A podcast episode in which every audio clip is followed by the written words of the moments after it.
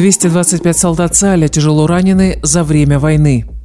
Нетаньяу выразил Путину возмущение антиизраильской позиции России.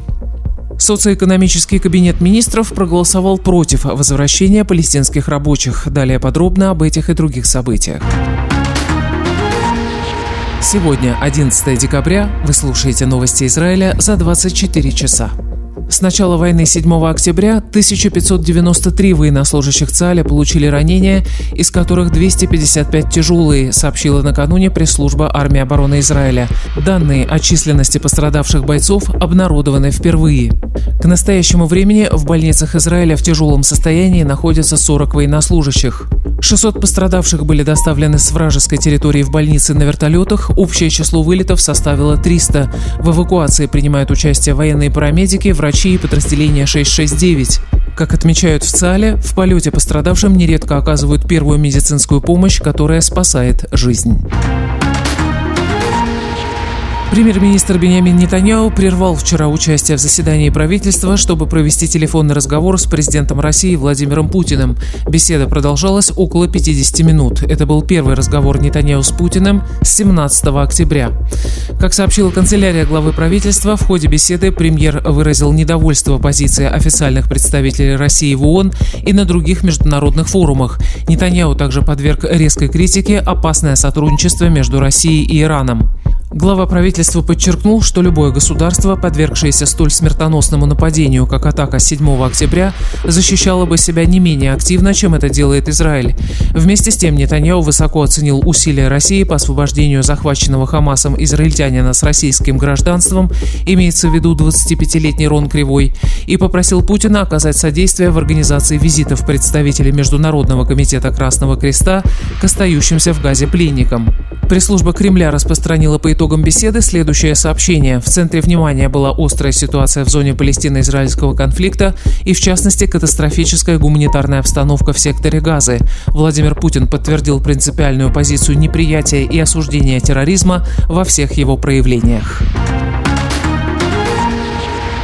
Пресс-секретарь военного крыла Хамаса Абу Убейда вчера объявил, что без удовлетворения требований террористической организации ни один похищенный израильтянин не выйдет из Газа живым. В пику заверением политического и военного руководства Израиля о том, что продолжение и усиление наступательной операции в секторе Газа является необходимым условием возвращения похищенных, Абу Убейда заявил в телевизионном обращении «Ни фашистский враг и его наглое руководство, ни его сторонники и союзники не смогут забрать своих пленников живыми без переговоров и удовлетворения требований сопротивления. Между тем, военные признаются, что пока наступление в Газе не создает условий для освобождения новой партии заложников. Об этом сообщает издание «Аарец» со ссылкой на армейские источники. Из сотен захваченных Цалем в секторе газа мужчин примерно каждый второй не подозревается в причастности к терроризму. Тем не менее, десятки задержанных после первых допросов доставляют в следственные изоляторы в Израиле для дальнейшего дознания.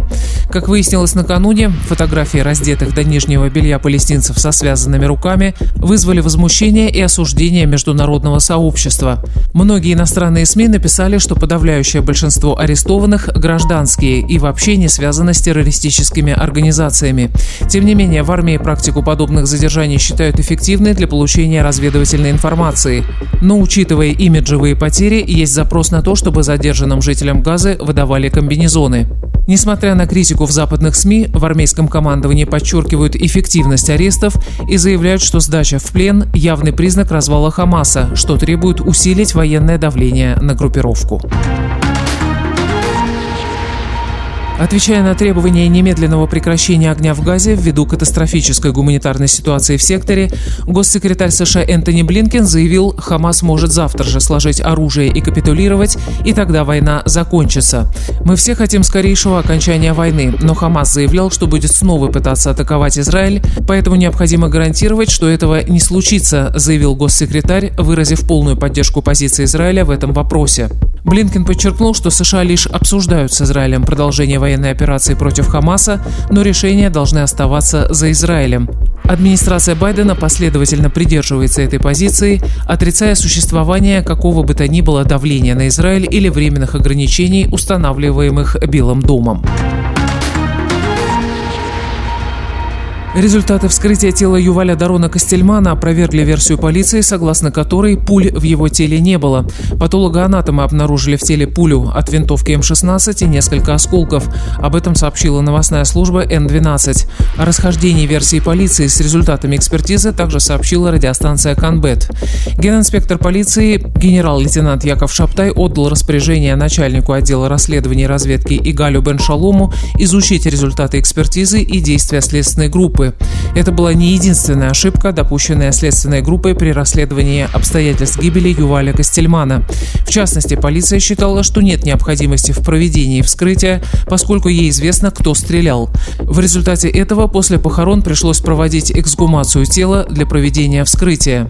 Как сообщалось ранее, утром 30 ноября на выезде из Иерусалима был совершен теракт с применением огнестрельного оружия. Костельман ликвидировал одного из террористов, однако затем сам был застрелен поскольку был принят за террориста.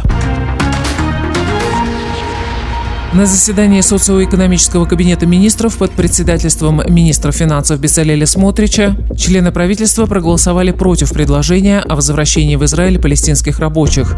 Двое министров, министр сельского хозяйства Ави Дихтер и министр труда Юав Бенцур, воздержались. Представители служб безопасности заявляли, что Израиль может позволить возвращение палестинских рабочих. В числе причин они называли, среди прочего, необходимость избежать экономического кризиса в арабских населенных пунктах Иудеи и Самарии, который неизбежно выльется в рост террора. «Мы не готовы вернуть палестинских рабочих», заявил министр Смотрич, говоря от имени израильских населенных пунктов Иудеи и Самарии. «Неужели кровь поселенцев менее красная?» – спросил он. Министр экономики Нир Баркат высказался резко против предложения. «Вы все еще живете в 6 октября», – заявил Баркат. «Вы не осознаете, что мировой порядок изменился. Нам не нужна зависимость от палестинских рабочих». Представитель Минсельхоза в ходе заседания сообщил, что отрасли не хватает около 7,5 тысяч работников. Гидеон Сар заявил, что проблему следует решать путем увеличения квот на ввоз гастарбайтеров. И о погоде. Температура воздуха сегодня существенно не изменится, малооблачно и без осадков. В Иерусалиме 19 градусов, в Тель-Авиве 22, в Хайфе 21, в Биршеве и Илате 23. Это были новости Израиля за 24 часа. Подписывайтесь, оставайтесь с нами.